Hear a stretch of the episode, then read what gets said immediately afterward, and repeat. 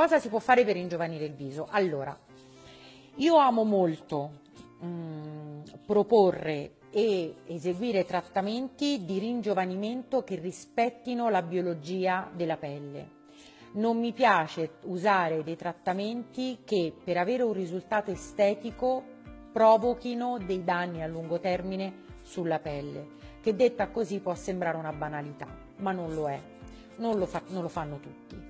La rincorsa alle tecnologie spesso porta a un'alterazione di quelli che sono gli equilibri della funzionalità di una pelle. Non voglio dire che le tecnologie non vadano utilizzate, assolutamente, vanno utilizzate, ma vanno utilizzate con criterio, non vanno utilizzate su tutti indistintamente, ne abbiamo già parlato nelle eh, settimane precedenti.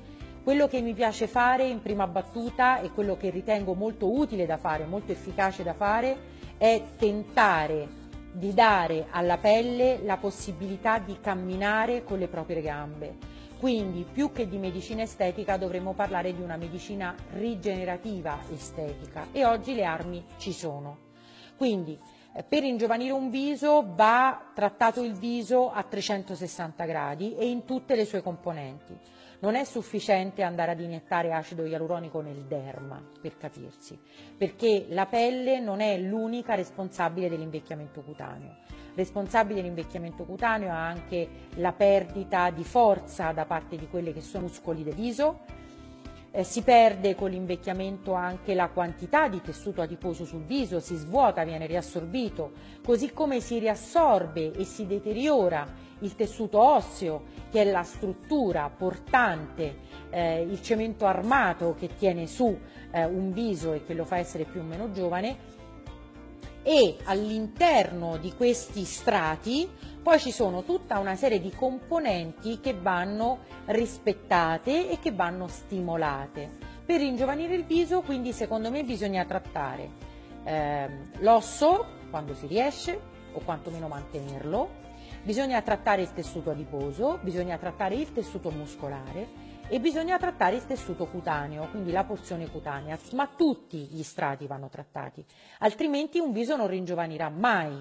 Avremo un risultato estetico ma non eh, funzionante mh, da un punto di vista eh, proprio di salute eh, della, del viso in tutti i suoi componenti.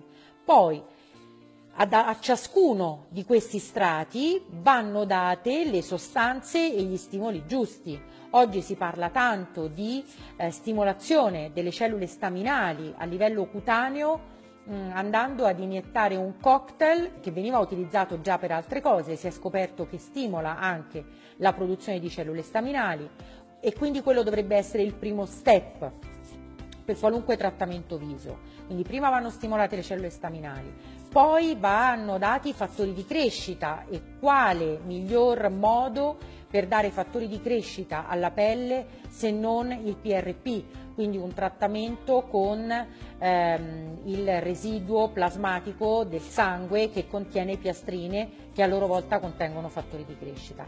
Dopodiché che cosa va fatto? Vanno stimolati i fibroblasti, che sono le cellule principali della nostra pelle, perché adesso sto parlando della pelle in particolare, e i fibroblasti possono essere stimolati in vario modo, con delle sostanze, con dei principi attivi che, a mio avviso, però non li devono impigrire, non li devono addormentare, ma li devono risvegliare. Per ringiovanire il viso bisogna partire da questo presupposto, quindi evitare di addormentare e di impigrire la pelle, questa è la prima cosa, e soprattutto ricordarsi che un viso, per essere giovane, Eh, va trattato in tutte le sue componenti, quindi non solo la cute, ma anche il muscolo, il grasso e il tessuto osseo.